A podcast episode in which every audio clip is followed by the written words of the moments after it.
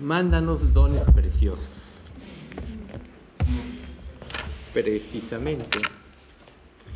Bueno, hoy vamos a, dentro de los dones vamos a tocar un, un pasaje central, un, el capítulo central que es el de 1 Corintios capítulo 13, donde nosotros vamos a, a ver la importancia que juega el amor en todo esto. Recuerden, el amor es uno de los atributos de Dios, Dios es amor y todas las cosas fueron hechas por amor. Eso es lo más importante. Entonces, dentro de la maravillosa creación de Dios y en su voluntad, como Él hizo las cosas, Dios a cada persona le dio fortalezas y habilidades, que es algo muy importante. Naturalmente, sin Cristo tenemos ciertas habilidades, pero espiritualmente, pues las, habilidades basadas en los dones desarrollan su máximo potencial cuando están bajo su control. Es algo muy importante. Uno de los problemas que los creyentes tenemos es que todavía queremos controlar nuestra vida, nuestras acciones, y eso realmente trae descontrol. Porque recuerdan, nosotros no podemos hacer nada de esencia bien hechos porque estamos afectados por el pecado y de alguna manera estamos corrompidos. Cuando viene Dios y nos da la salvación, nos da una nueva creación, nos cambia espiritualmente, nos da el corazón, un nuevo corazón sensible a la voz de Dios y a su voluntad, nos da el deseo de servirle, etc., las cosas empiezan a cambiar. Pero aparte de o sea, cuando nosotros no dependemos de el Señor plenamente, muchas de estas aptitudes que Él nos da se pueden inclinar hacia la balanza del mal. Recuerden, siempre en toda circunstancia de nuestra vida nos vamos a enfrentar ante una bifurcación. O, o, vamos con Dios hacia el bien o vamos en su contra. Con Dios, recuerden, no hay términos medios. El que no es conmigo contra mí es el que conmigo no recoge desparrama. Por tanto, la entrega tampoco puede ser en términos medios, el amor tampoco puede ser en términos medios. Entonces, una de, las maneras en que nosotros podemos tener victoria en esto es constantemente estar confesando nuestros pecados. Pero para que esto suceda, tenemos nosotros que tener una conciencia activa. ¿Qué hace el pecado? De alguna manera nos adormece, nos, hace entrar en un estado, el estado de letargia. Muchos aquí podemos estar en un estado de letargia espiritual. Y por más que estamos recibiendo enseñanzas vivas, la palabra de Dios, que es lo más importante, no respondemos, no reaccionamos porque estamos precisamente en esta letargia, porque las cosas no están bajo su control. Entonces, para que todas estas fortalezas y dones que Dios nos da puedan ser explotadas a su máxima expresión, nosotros tenemos que estar ejercitándonos constantemente. Por ejemplo, si el cuerpo natural no se ejercita, pues de alguna manera se atrofia. Todos sabemos que tenemos que estarnos ejercitando y, y mientras más músculos ejercitemos y todo, nuestra salud a la larga va a ser mejor. Lógico, igual pasa con los dones. Dios nos los dio, pero tenemos que estarlos ejercitando. Ahora, eh, la letargia espiritual generalmente viene por, de alguna manera, tener áreas de nuestra vida de desobediencia o de tomar a la ligera las cosas. O sea, uno de los problemas que nosotros tenemos en la vida es que muchas veces no, no le damos importancia a las cosas como deben ser. A lo mejor en este mundo y esta vida, pues podemos actuar cierta, cierta, con cierta ligereza, pero nunca cuando se trata de la palabra de Dios. Recuerden, Dios es un gran rey y Él está en los cielos y por sobre todas las cosas y tenemos que darle siempre la honra. Y parte de la honra pues lógico es establecer una relación con Él profunda, creciente. Y, esa, y esta se da por agudizar nuestros oídos, por tener siempre en mente que lo más importante en la vida son las cosas de Dios.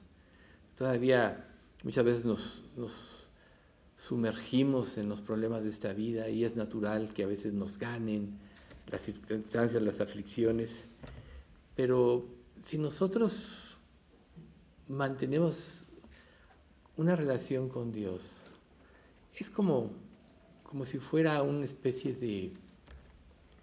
Ustedes saben que cuando se quema la madera y, se, va, se va apagando, o sea, se hacen los carbones, ¿no? Se quema la madera y quedan lo que se llaman las brasas. Y que cuando una persona ya quiere avivar eso, vamos a poner, se pone a asar carne, ¿no? En un asador. Y ya se queda ahí porque ya se asó casi todo, pero de repente llega un invitado más y hay que sacar un poco más. Y ahí está eh, la brasita. Si uno empieza a soplarle, puede empezar a sacar lumbre y volver a encender toda la, la higuera. Así es la fe. O sea, nosotros tenemos que mantenernos siempre en fe. Y la medida de nuestra fe es más o menos el símil a un carbón encendido. La falta de atención a las cosas de Dios o tomar las cosas con ligereza va haciendo que se apague. Lo bueno para un hijo de Dios es que la fe es un don, pero todas esas cosas, o sea, la presencia de Dios y todo, se va a ir disipando en la medida que nosotros quitemos los ojos de Dios. ¿Por qué, esta introducción? Porque en realidad lo que Dios quiere es que nuestras vidas siempre sean como carbones encendidos, que puedan influir en otros los aspectos de Dios, los aspectos de la fe. Pero ¿cómo vamos a influir en otros si Dios no nos influye? ¿Cómo vamos nosotros a, a ser instrumento de Dios para que Dios despierte el espíritu si Dios no lo hace. Nosotros vemos, por ejemplo, la descendencia de, David, los reyes de Israel, y luego ya que se separan de Israel y de Judá. Nosotros vemos que la mayoría de los reyes no fueron fieles a Dios, pero hubo, hubo reyes que fueron fieles en mayor o menor medida. Los principales, diría yo, fueron Ezequías y Josías, que cuando despertaron su devoción a Dios despertó al pueblo. Si el rey vivía para Cristo, el pueblo despertaba en su fe. Si el rey se volvía a la idolatría y a vivir fuera de la voluntad de Dios, el, pueblo se dormía, se malinfluenciaba y se olvidaban de Dios. El más impresionante precisamente es el rey Josías, cuando pues él es bisnieto de Ezequías. Y cuando él, pues él se convirtió en rey a los ocho años, imagínense ustedes. Pero cuando él manda a limpiar el templo, pues tratando de renovar la adoración al Dios, a Dios, porque ni su padre ni su, ni su abuelo, o sea, los descendientes de Ezequías, fueron fieles, o sea, Manasés y, y este, ya se me fue el nombre del otro, este, fueron fieles, pero, pero Josías decidió. ¿Y qué evento sucedió ahí? Encontraron el libro de la ley. Ahí enrollado, arrugado, hasta dice la, escritura, el hallazgo del libro de la ley. Y cuando los que están renovando el templo lo leen, se lo llevan con cierto temor, pero y respeto a Ezequías. ¿Y qué pasa cuando Ezequías oye las palabras de Dios? Perdón, Josías. Se quebranta su corazón.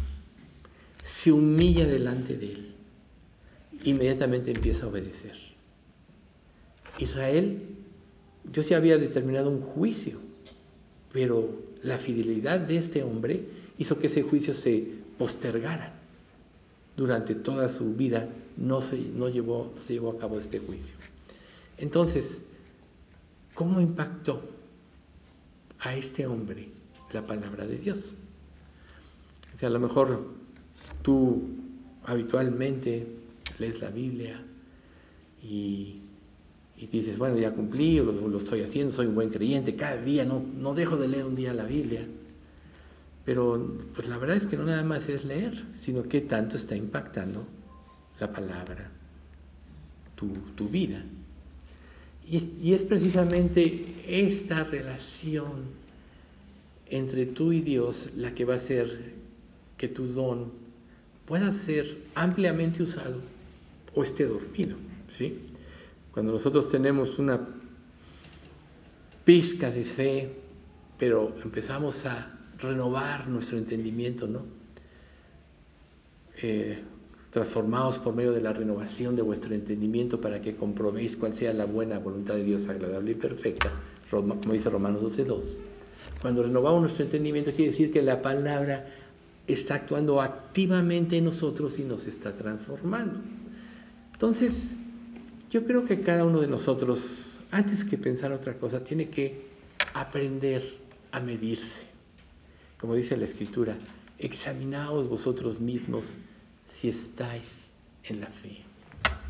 Probaos a vosotros mismos. ¿O no sabéis que Jesucristo esté en vosotros a menos que estéis reprobados?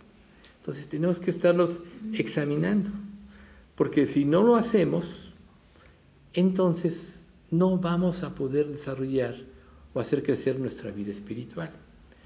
Primera de Juan 1.5 dice que Dios es luz. Dice, este es el mensaje que hemos oído de Él. Dios es luz y no hay ninguna tinieblas en Él. Y Dios pide que nosotros vivamos en la luz, tanto que el Salmo 36.9 dice, porque contigo está el manantial de la vida, en tu luz veremos la luz. O sea, ¿por qué no estamos viendo la luz en la medida que deberíamos verla? Porque de alguna manera no estamos viendo en la luz de Dios. Nosotros sabemos que la obra de Dios le pertenece a Dios, el crecimiento de la iglesia, la santificación le pertenece a Dios. Pero parte de la semejanza es que también Dios nos ha dejado una voluntad. Y esa voluntad va a actuar a favor de Dios en la medida que nosotros le entreguemos nuestra voluntad a Dios. Cuando nosotros queremos seguir nuestra propia voluntad, y eso es algo este, que de alguna manera todos traemos, entonces difícilmente vamos a, a crecer. Usando la misma enseñanza de los reyes de Israel. Estamos hablando de, dos reyes fieles, vemos a Asa que fue también un poco menos fiel, pero que también fue fiel. Pero si ustedes leen, pues se repite en primera, segunda de Samuel, primera de Reyes, segunda de Reyes, primera de Crónicas, segunda de Crónicas. O sea, son seis libros que prácticamente nos narran la, la historia de Israel. Unos, unos hacen este, tienen aspectos eh, que realzan más que otros, etc. Pero el común denominador es que más o menos que los reyes se entregaron, los que se empezaron a entregar, nunca quitaron los lugares altos. Los lugares altos eran los lugares de falsa adoración, que empezaron con Jeroboam cuando se separó Israel y contaminaron a tal grado a Israel que difícilmente fueron destruidos. O sea, Josías fue uno de los que por todo Israel cuando tomó conciencia de esto fue y destruyó y se metió. Ya Israel para entonces había sido esparcido a Siria, etc. Fue hizo una limpieza total. Lugares altos, lugares de falsa adoración. Eso es lo que a nosotros nos puede impedir la verdadera consagración. O sea, si lo repite tanto la Biblia, tú tienes que saber que todos nosotros, de alguna manera, tenemos este tipo de falsa adoración. No en los términos de Dios, sino en tus propios términos. Tú puedes pensar que eres muy buen creyente, pero estar muy equivocado, de acuerdo a lo que Dios dice en su palabra. Entonces debemos dejar que la palabra de Dios traiga ese efecto en nuestra vida para que pueda cambiar no nada más el curso de nuestra vida, el curso de nuestra iglesia, aún el curso de una nación. Porque en el caso de Josías, él influyó a toda la nación. Y Dios puesto, nos, ha puesto a nosotros como, como iglesia, como siervos, para influir al mundo. De alguna manera nosotros vemos que este mundo va en decadencia, cada día peor, peor, peor, peor.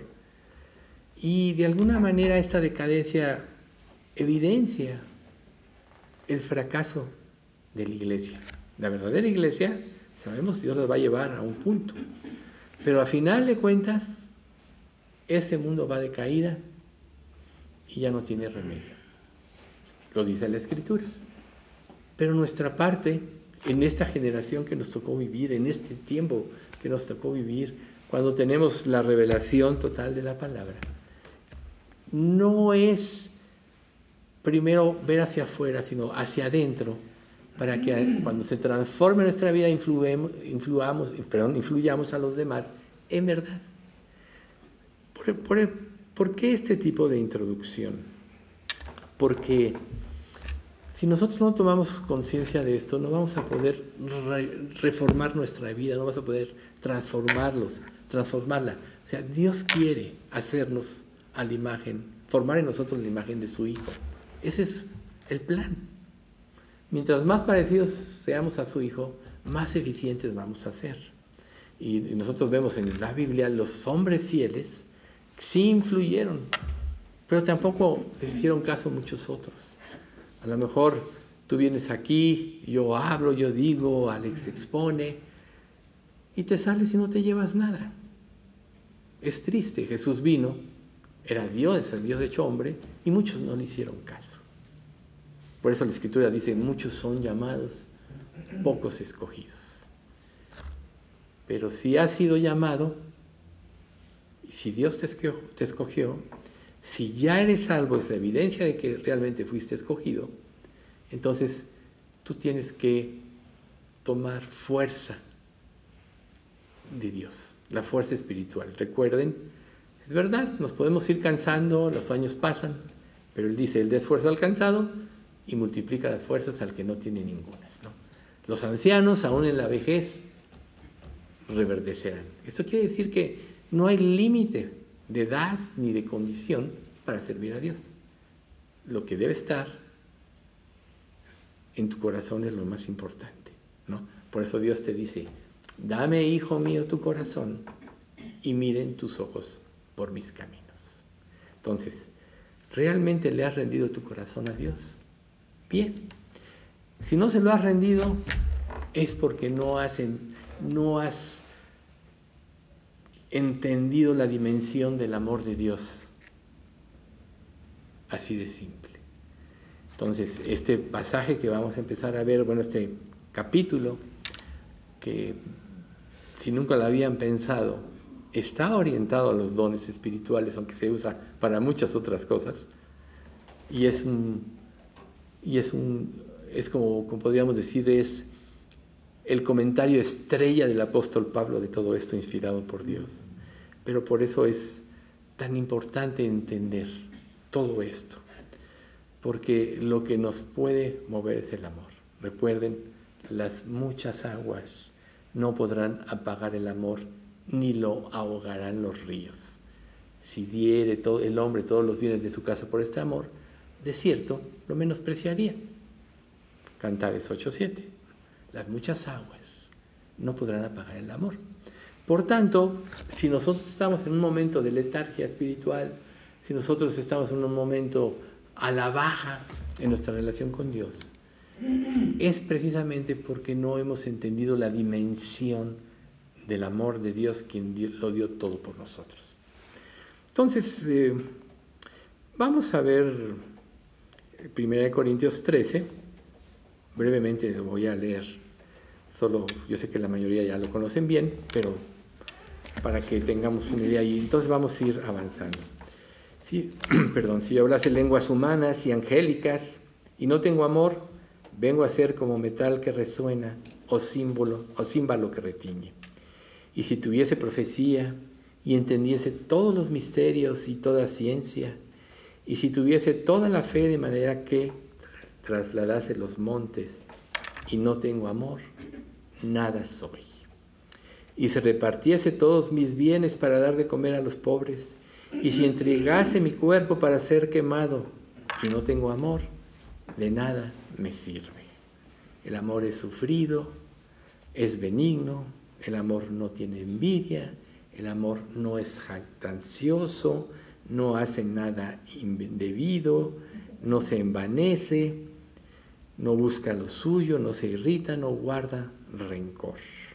No se goza de la injusticia, más se goza de la verdad. Todo lo sufre, todo lo cree, todo lo soporta, todo lo espera, todo lo soporta. El amor nunca deja de ser. Pero las, las profecías se acabarán y cesarán las lenguas y la ciencia acabará. Porque en parte conocemos y en parte profetizamos. Mas cuando venga lo perfecto, lo que es en parte se acabará. Cuando yo era niño, hablaba como niño, pensaba como niño, juzgaba como niño. Mas cuando ya fui hombre, dejé las cosas que eran de niño. Ahora vemos por espejo, oscuramente, mas entonces veremos cara a cara. Ahora conozco en parte, pero entonces conoceré como fui conocido. Y ahora permanecen la fe, la esperanza y el amor, estos tres, pero el amor, el mayor de ellos es el amor. Como estamos hablando de los dones y estamos en la epístola de los Corintios, donde Pablo da toda esta reseña, ya sabemos, lo da en Romanos, lo da en Corintios, lo da en Efesios. Pero en esa parte de, los Corintios, la iglesia de los Corintios sí tenía todos estos dones. Nos lo dice 1 Corintios 1.7. De manera que nada os falta en ningún don esperando la manifestación de nuestro Señor Jesucristo. O sea, la iglesia, como cada iglesia que Dios forma, cada iglesia local, llamémoslo de esa manera, Dios la provee de todos los dos dones para que funcione bien. Ya hemos visto la diferencia de dones, hemos visto aspectos diferentes en los diferentes lugares donde se comentan, complementando uno con otro para que tengamos idea. Algunos se volverá a enfatizar lo que son, pero siempre habrá un complemento para que tengamos una idea clara en nuestra mente, en nuestra mente de la, de la grandeza de, de los dones como parte de lo que Dios nos le legó a su iglesia para que funcione bien. Un gobierno va a funcionar bien si está completo y tiene todos los elementos. Ya hablamos del cuerpo humano, pues, ya dimos ejemplo de esto. Pero si uno pero si nosotros no funcionamos bien o no ejercemos o nos desviamos del propósito de Dios, entonces lógico va a haber anomalías que no hagan que el cuerpo funcione correctamente y no sea tan efectivo su desempeño en la labor que Dios le encomendó para esta vida. Como iglesia, ir por todo el mundo y hacer discípulos a todas las naciones. Esa fue la encomienda de la iglesia. Esa es la razón por la que Dios, una vez que nos convertimos, nos deja en este mundo si no, ¿por qué nos dejaría a que sufriéramos? Nos llevaría, te conviertes, te vas al cielo ya, ¿para qué sufres? Pero nos dio el privilegio de servirle, ¿no? Como dice la Escritura, a vosotros os es concedido por causa de Cristo, no solo que creáis en Él, sino que también parezcáis por su nombre.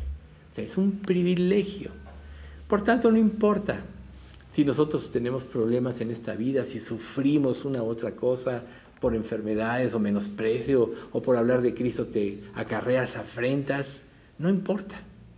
Porque si tú has creído en el amor de Dios, entonces tú vas a tener la, misma perspectiva que tuvo Jesús. Jesús, recuerden, siendo Dios, no estimó el ser igual a Dios como cosa que aferrarse, sino se despojó a sí mismo tomando forma de siervo, etc. Nosotros o sea, Dios vino a salvar, a buscar y a salvar lo que se había perdido. Y cada generación, en cada generación la iglesia fiel es la que va a encontrar lo que Dios ha llamado, va a buscar y salvar lo que se ha perdido. Como nosotros no sabemos cuál es la elección de Dios, por eso Dios, nosotros hablamos públicamente a todo el mundo. Muchos serán llamados, pocos escogidos. Eso dice la escritura.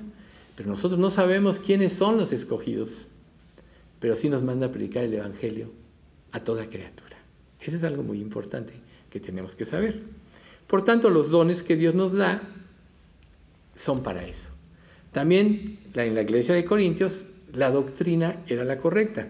Primera de Corintios 11.2 dice, os alabo hermanos porque en todo os acordáis de mí y retenéis las instrucciones tal como os, la, os las entregué. ¿Ven? Retenéis. Muy importante para que nos podamos transmitir fielmente la palabra de Dios es retener las enseñanzas tal cual son. No añadirle. Imagínate tú, si la palabra de Dios, si tienes, como decíamos en la introducción, si tú estás viviendo en un momento de letargia espiritual, el impacto de la palabra a tu vida no es tan fuerte a causa de qué? De que hay pecado en tu vida y pecado no confesado. Dios nos dice que debemos examinarnos a nosotros mismos, Dios nos dice que tenemos que estar confesando y examinándonos a nosotros cada día para ver si estamos en la fe, etc. ¿No? Esa es nuestra primera, digamos, obligación, o debe ser nuestra primera convicción en la vida, tener, ahorita acabamos de entonar el, el himno de Santo, Santo es el Señor. Y nosotros tenemos que mantenernos en santidad. No somos perfectos, pero la santidad proviene de estar de acuerdo con Dios y confesar todo aquello que sabes que está mal en tu vida. Desde pensamientos que nadie conoce, acciones eh, que no son honestas hacia los demás, etc. Todo lo que cada uno sabe que le pasa en la vida cada día, puesto que tenemos todos una conciencia y si eres salvo, tu conciencia está controlada y avivada por el Espíritu Santo, por tanto el mismo Espíritu no te va a dejar, o no, va a dejar de advertirte lo que está mal en ti. Si de incrédulo sabías, como creyente, no te vas a escapar de saber que hiciste mal. Entonces, la vida de santidad y la comunión con Dios implica no que no pequemos porque cada día pecamos mientras estemos en este cuerpo y Dios lo sabe, sino que estemos limpiando cada momento de nuestra vida, nuestras vidas, confesando nuestros pecados. Cuando nosotros estamos viviendo esta santidad, automáticamente tenemos comunión con Dios. Comunión común de pensamiento, podríamos decir. Tenemos comunión con Dios. Si tú retienes algún pecado en tu vida, tomas las cosas, tomas la palabra de Dios a la ligera, no puedes tener comunión con Dios. Tan solo ese hecho, a lo mejor dices, no, si yo no he hecho nada malo en mi vida. Tan solo el hecho de que tú tomes a la ligera la palabra de Dios y que no le des la reverencia de vida, tú ya estás pecando. Porque recuerda, Dios dice, has engrandecido tu nombre y tu palabra por sobre todas las cosas.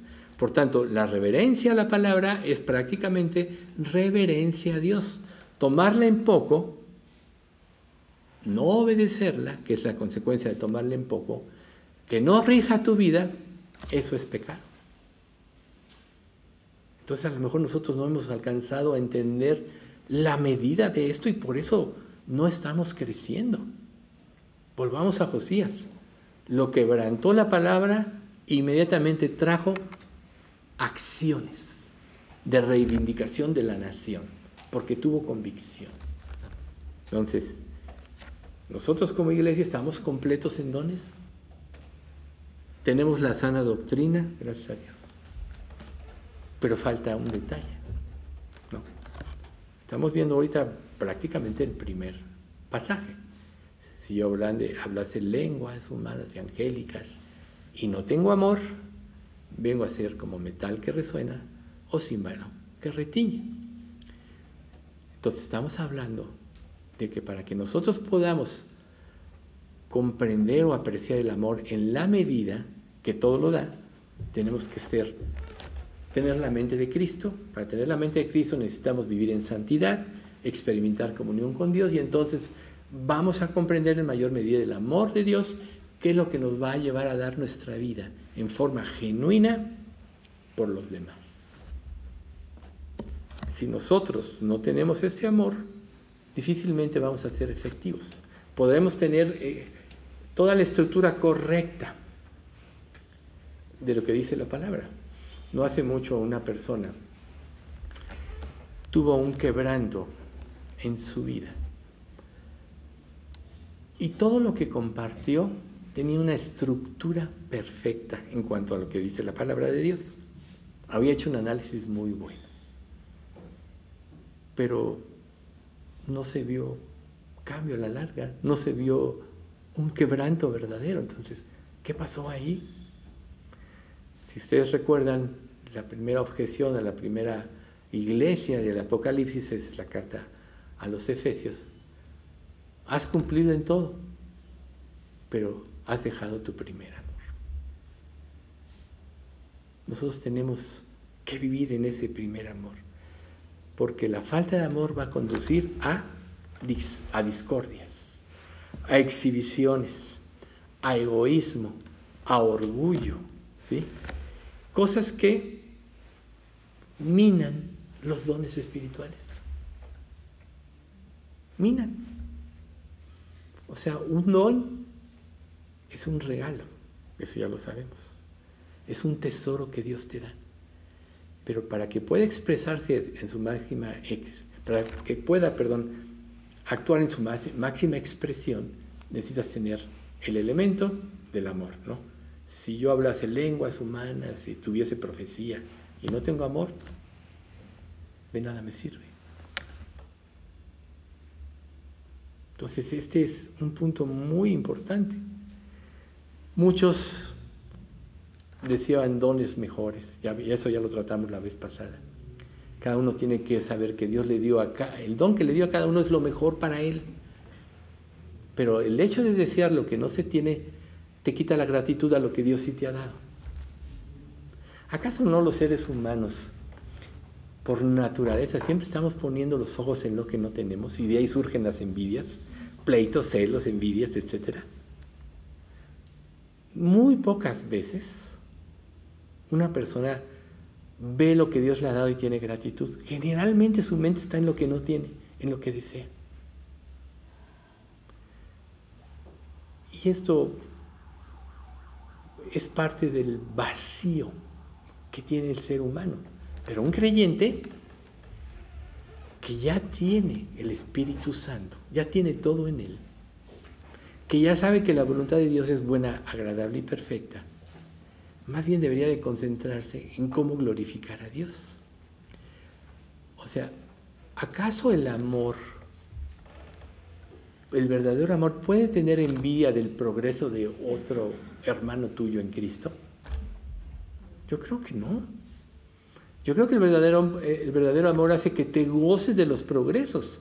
Pero en esa iglesia de los Corintios había envidia. Había envidias precisamente porque tenían los ojos puestos donde no debían. La vanagloria de la vida. Robarle la gloria a Dios. Ser ellos los primeros, ser ellos los mejores.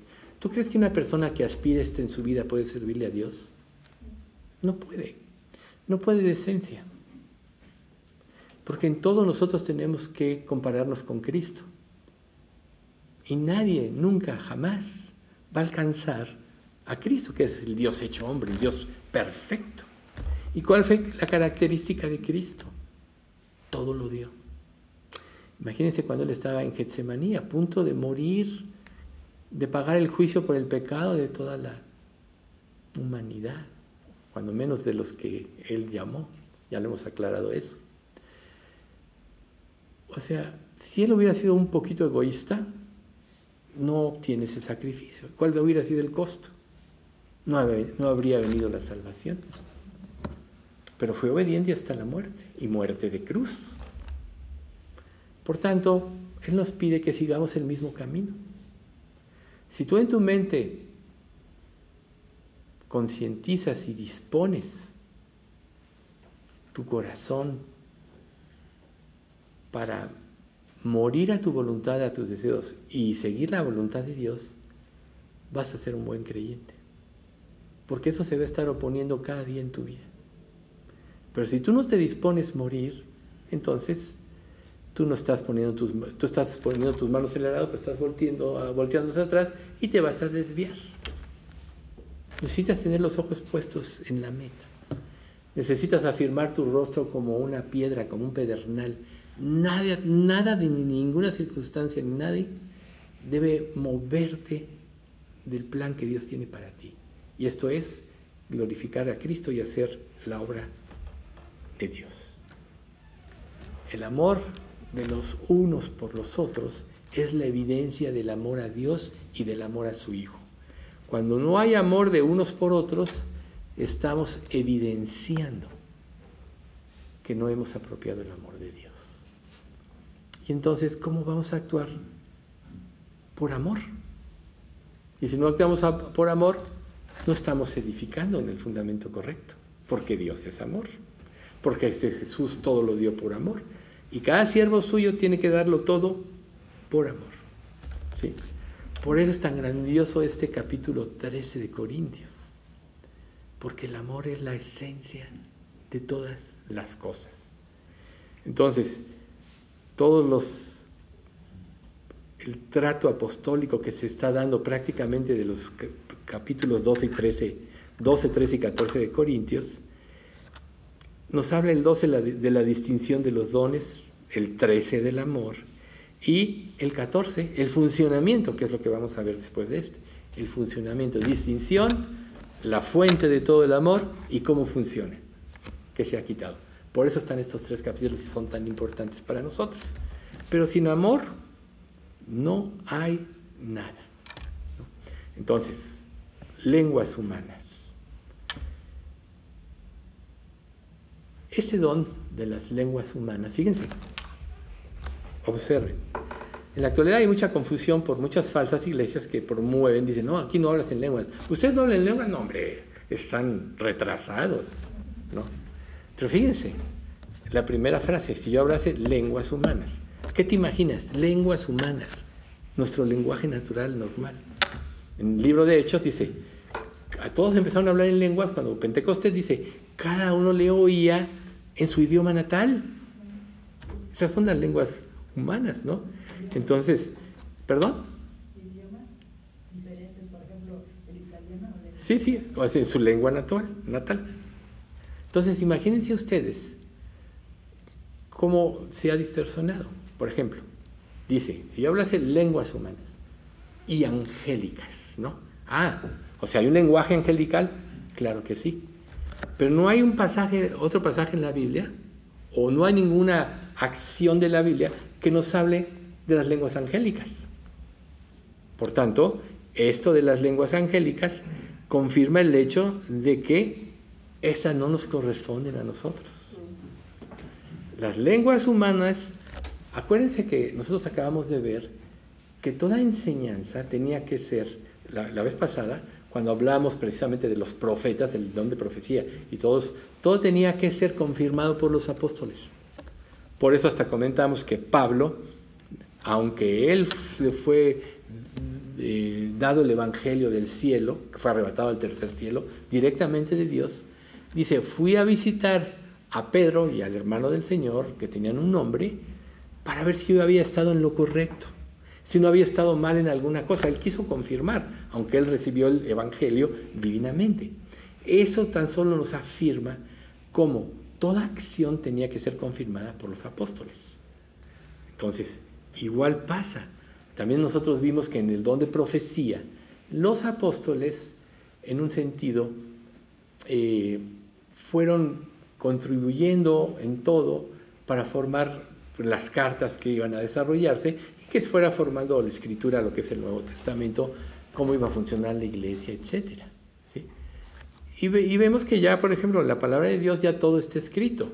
Nosotros vemos que ya, por ejemplo, en los últimos tiempos, pues vendrán los dos testigos en el poder de Elías y de Moisés y serán profetas también, ¿no? Pero, o sea, la Biblia es muy clara en este, en este, en este punto. O sea, eh, hubo dones que, que afirmaban los señales y prodigios que afirmaban también la autoridad de los apóstoles. Entonces, siempre que había señales sobrenaturales, era porque Dios afirmara que lo que estaban diciendo venía de Dios. Igual es el caso de este don de lenguas. era para afirmar la verdad de Dios, por eso era una señal temporal. Al revelarse la Biblia, ese don dejó de ser. Pero ¿qué sucedió?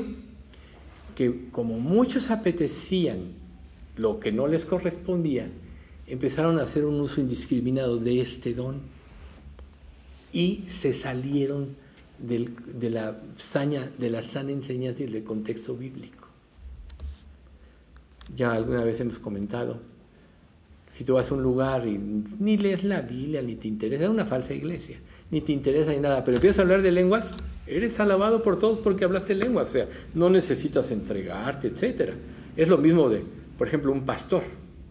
¿Qué características tiene un pastor? Pues primero, tiene que tener trato por la gente. Tiene que ser interesado en la vida de cada uno. Tiene que estar al pendiente de la vida de cada uno. Tiene que poner su vida y todo en, la preparación de las escrituras. O sea, todo esto es lo que va conformando a una persona para tener un don como este. Una persona no puede, no puede ser pastor si no tiene trato con la gente, si solo vive para sí mismo, si no está al pendiente de los demás. Entonces no, está no puede estar calificado, ¿ven ustedes? Y así cada don, si nosotros no lo ejercitamos, no podemos estar calificados. Pasar tiempo en estudio, pasar, estar al pendiente de los demás, todo eso es parte de un ministerio. Y así cada uno tiene su ministerio. Ejercerlo es un servicio a los demás y a la iglesia. Cuando una persona no le interesan los demás, solo se interesa a sí misma, pues entonces difícilmente puede descubrir cómo puede servir a Dios o cómo, puede desarrollar su don. Entonces nosotros tenemos que recapacitar en este tiempo, en, este, en, este, en un estudio, para no caer en falsificaciones, como pasó en este caso de, de las lenguas, que distorsionen la palabra de Dios. O sea, la palabra de Dios es una, no, no admite añadidos. Recuerde, si un ángel o alguien, el que añade esas palabras, Dios quitará su parte del libro de la vida. ¿no? Así de simple el que añade a las palabras escritas en esta profecía, Dios quitará su parte. Nosotros no podemos añadir, añadirle la palabra de Dios. ¿Por qué? Porque tiene un contexto infinito. Nuestra falta de comprensión es falta de profundidad espiritual. Y aunque vamos a aprender para siempre, empezaste a aprender verdaderamente cuando te convertiste por obra del Espíritu. Pero nunca vamos a dejar de aprender. Pasarán los siglos de los siglos de los siglos y seguiremos aprendiendo. ¿Por qué? Porque Dios es infinito. Los ángeles que están en la presencia de Dios anhelan mirar la manifestación de Dios en cada uno de los creyentes. Y la escritura dice que nosotros, como creyentes, vamos a juzgar a los ángeles. ¿Ven ustedes? Y ellos están en la presencia de Dios. Pero nosotros no vamos a dejar de aprender de un Dios infinito nunca. Por tanto, tenemos que empezar a aprender.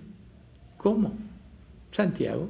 Y si alguno de vosotros tiene falta de sabiduría, pídala a Dios, el cual da a todos abundantemente y le será, será dada. Pero pida con fe, no dudando. Porque el que duda, bueno, o sea, pida con fe, no dudando. ¿De dónde puede venir esta fe? Ya sabemos, es un don, pero se desarrolla la fe. ¿De dónde puede venir esta fe pura? Les voy a decir, ¿de dónde? Del deseo de servir a Dios.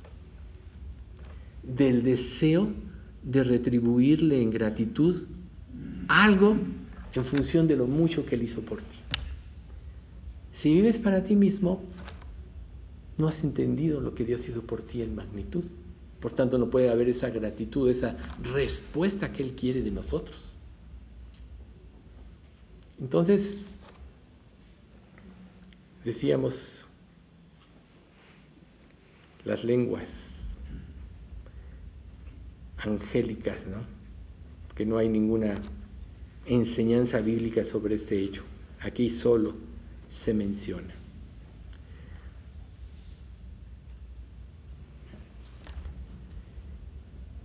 Eh, vamos a ahondar un poco más en el amor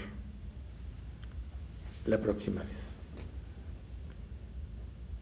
Y yo lo que les pido para el próximo estudio es que mediten en todo lo que platicamos hoy, en sus vidas, en su relación, en cómo toman las cosas, cómo están respondiendo, cómo están manejando eh, las acciones de su vida en relación con Dios. Mediten mucho en esto. Porque miren, a final de cuentas cada uno de nosotros dará cuenta a Dios de sí. Y, nosotros estamos aquí para estimularnos al amor y a las buenas obras. Eso es lo más importante, ayudarnos a crecer en santidad en nuestra relación con Dios. Ese es el propósito. Entonces, de lo aprendido, de lo expuesto, nosotros tenemos que tomarlo en serio, entonces hagan ese análisis de su vida, a ver cuál, fue, cuál puede ser mi lugar de falsa adoración, mi lugar alto en mi vida, qué me está estorbando. ¿No? Quiero decirles una cosa, cuando nosotros y hablando de qué me esté estorbando, cuando nosotros eh, no estamos fijando nuestros ojos en Dios en todo, el conjunto de ideas que atacan nuestra mente, somos, ¿quién nos, quién nos ha sentido bombardeado? Yo creo que todos. Eso nos consume, nos roba energía, nos roba tiempo que podríamos dedicarle al Señor. Entonces, desarrollar la fe y la confianza va, a ir haciendo que poco a poquito tengamos más energía para lo que vale la pena, para la entrega, para lo creativo, para servir al Señor. Si nos dejamos llevar por las circunstancias y por quitar los ojos de Dios o por no mantener una vida limpia, como explicamos al principio de este estudio, nos vamos a consumir. Nos vamos a consumir. Ahora, todos vivimos esto, o sea, todos tenemos problemas en la vida, los problemas nos aquejan, muchas veces en la noche es lo peor, quizá, quizá este, no puedas conciliar el sueño bien, cosas de ese tipo, nos aquejan todo ese tipo de cosas. Y todo esto consume nuestra energía, pero tenemos que ir aprendiendo y Dios precisamente nos ayuda a encauzar todo esto hacia Él para no desgastarnos tanto y guardar nuestra mente, nuestro corazón, nuestra energía para servirlo a Él. A final de cuentas, para cada creyente, el, propósito de su vida debe ser servir a Dios, no importa lo demás. Porque en el servicio a Dios, tú te vas a llevar hacia la eternidad recompensas, galardones, coronas, etc. La falla en este servicio te va a hacer producir hojarasca que se va a quemar por la prueba de la fe. Por tanto, tenemos que aprender a creer, tenemos que aprender a mantenernos, tenemos que aprender a encauzar. O sea, recuerden cuando Jacob le dijo al ángel, no, se, no te soltaré si no me bendices. Este yo creo que era el objetivo de lo que él le estaba diciendo en ese momento. Yo creo que podemos nosotros decirle a Dios lo mismo. No te soltaré si no me bendices. Ojalá que lo podamos hacer. Vamos a dar gracias. Padre bendito, te queremos agradecer mucho por este estudio. Gracias Señor por permitirnos ir ahondando cada vez más en los dones espirituales tan importantes para la estructura y crecimiento de la iglesia, pero sobre, sobre todo para el servicio a ti, Señor. Queremos pedirte que tú nos vayas purificando, limpiando y nos hagas entender cuál es ese don que nos has dado y que lo podamos ejercer, Señor, para tu gloria, no con motivos equivocados. Sabemos que tú,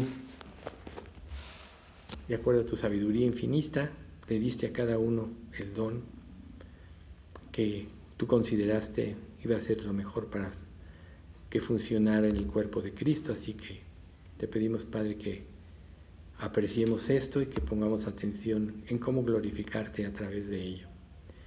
Señor, te queremos pedir que bendigas a nuestra iglesia, que traigas salud a todos los que padecemos.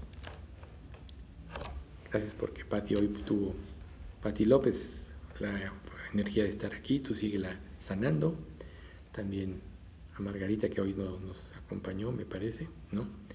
También sigue la sanando, Señor. Y a todos los que estamos recuperándonos, como Ceci, como Héctor también, de que lo operaron, tú sigue trabajando en sus vidas, pero sobre, sobre todo danos salud espiritual, Padre, para que te podamos servir. Bendice a nuestra iglesia, Señor. Todo esto te lo pedimos en nombre de Cristo Jesús. Amén.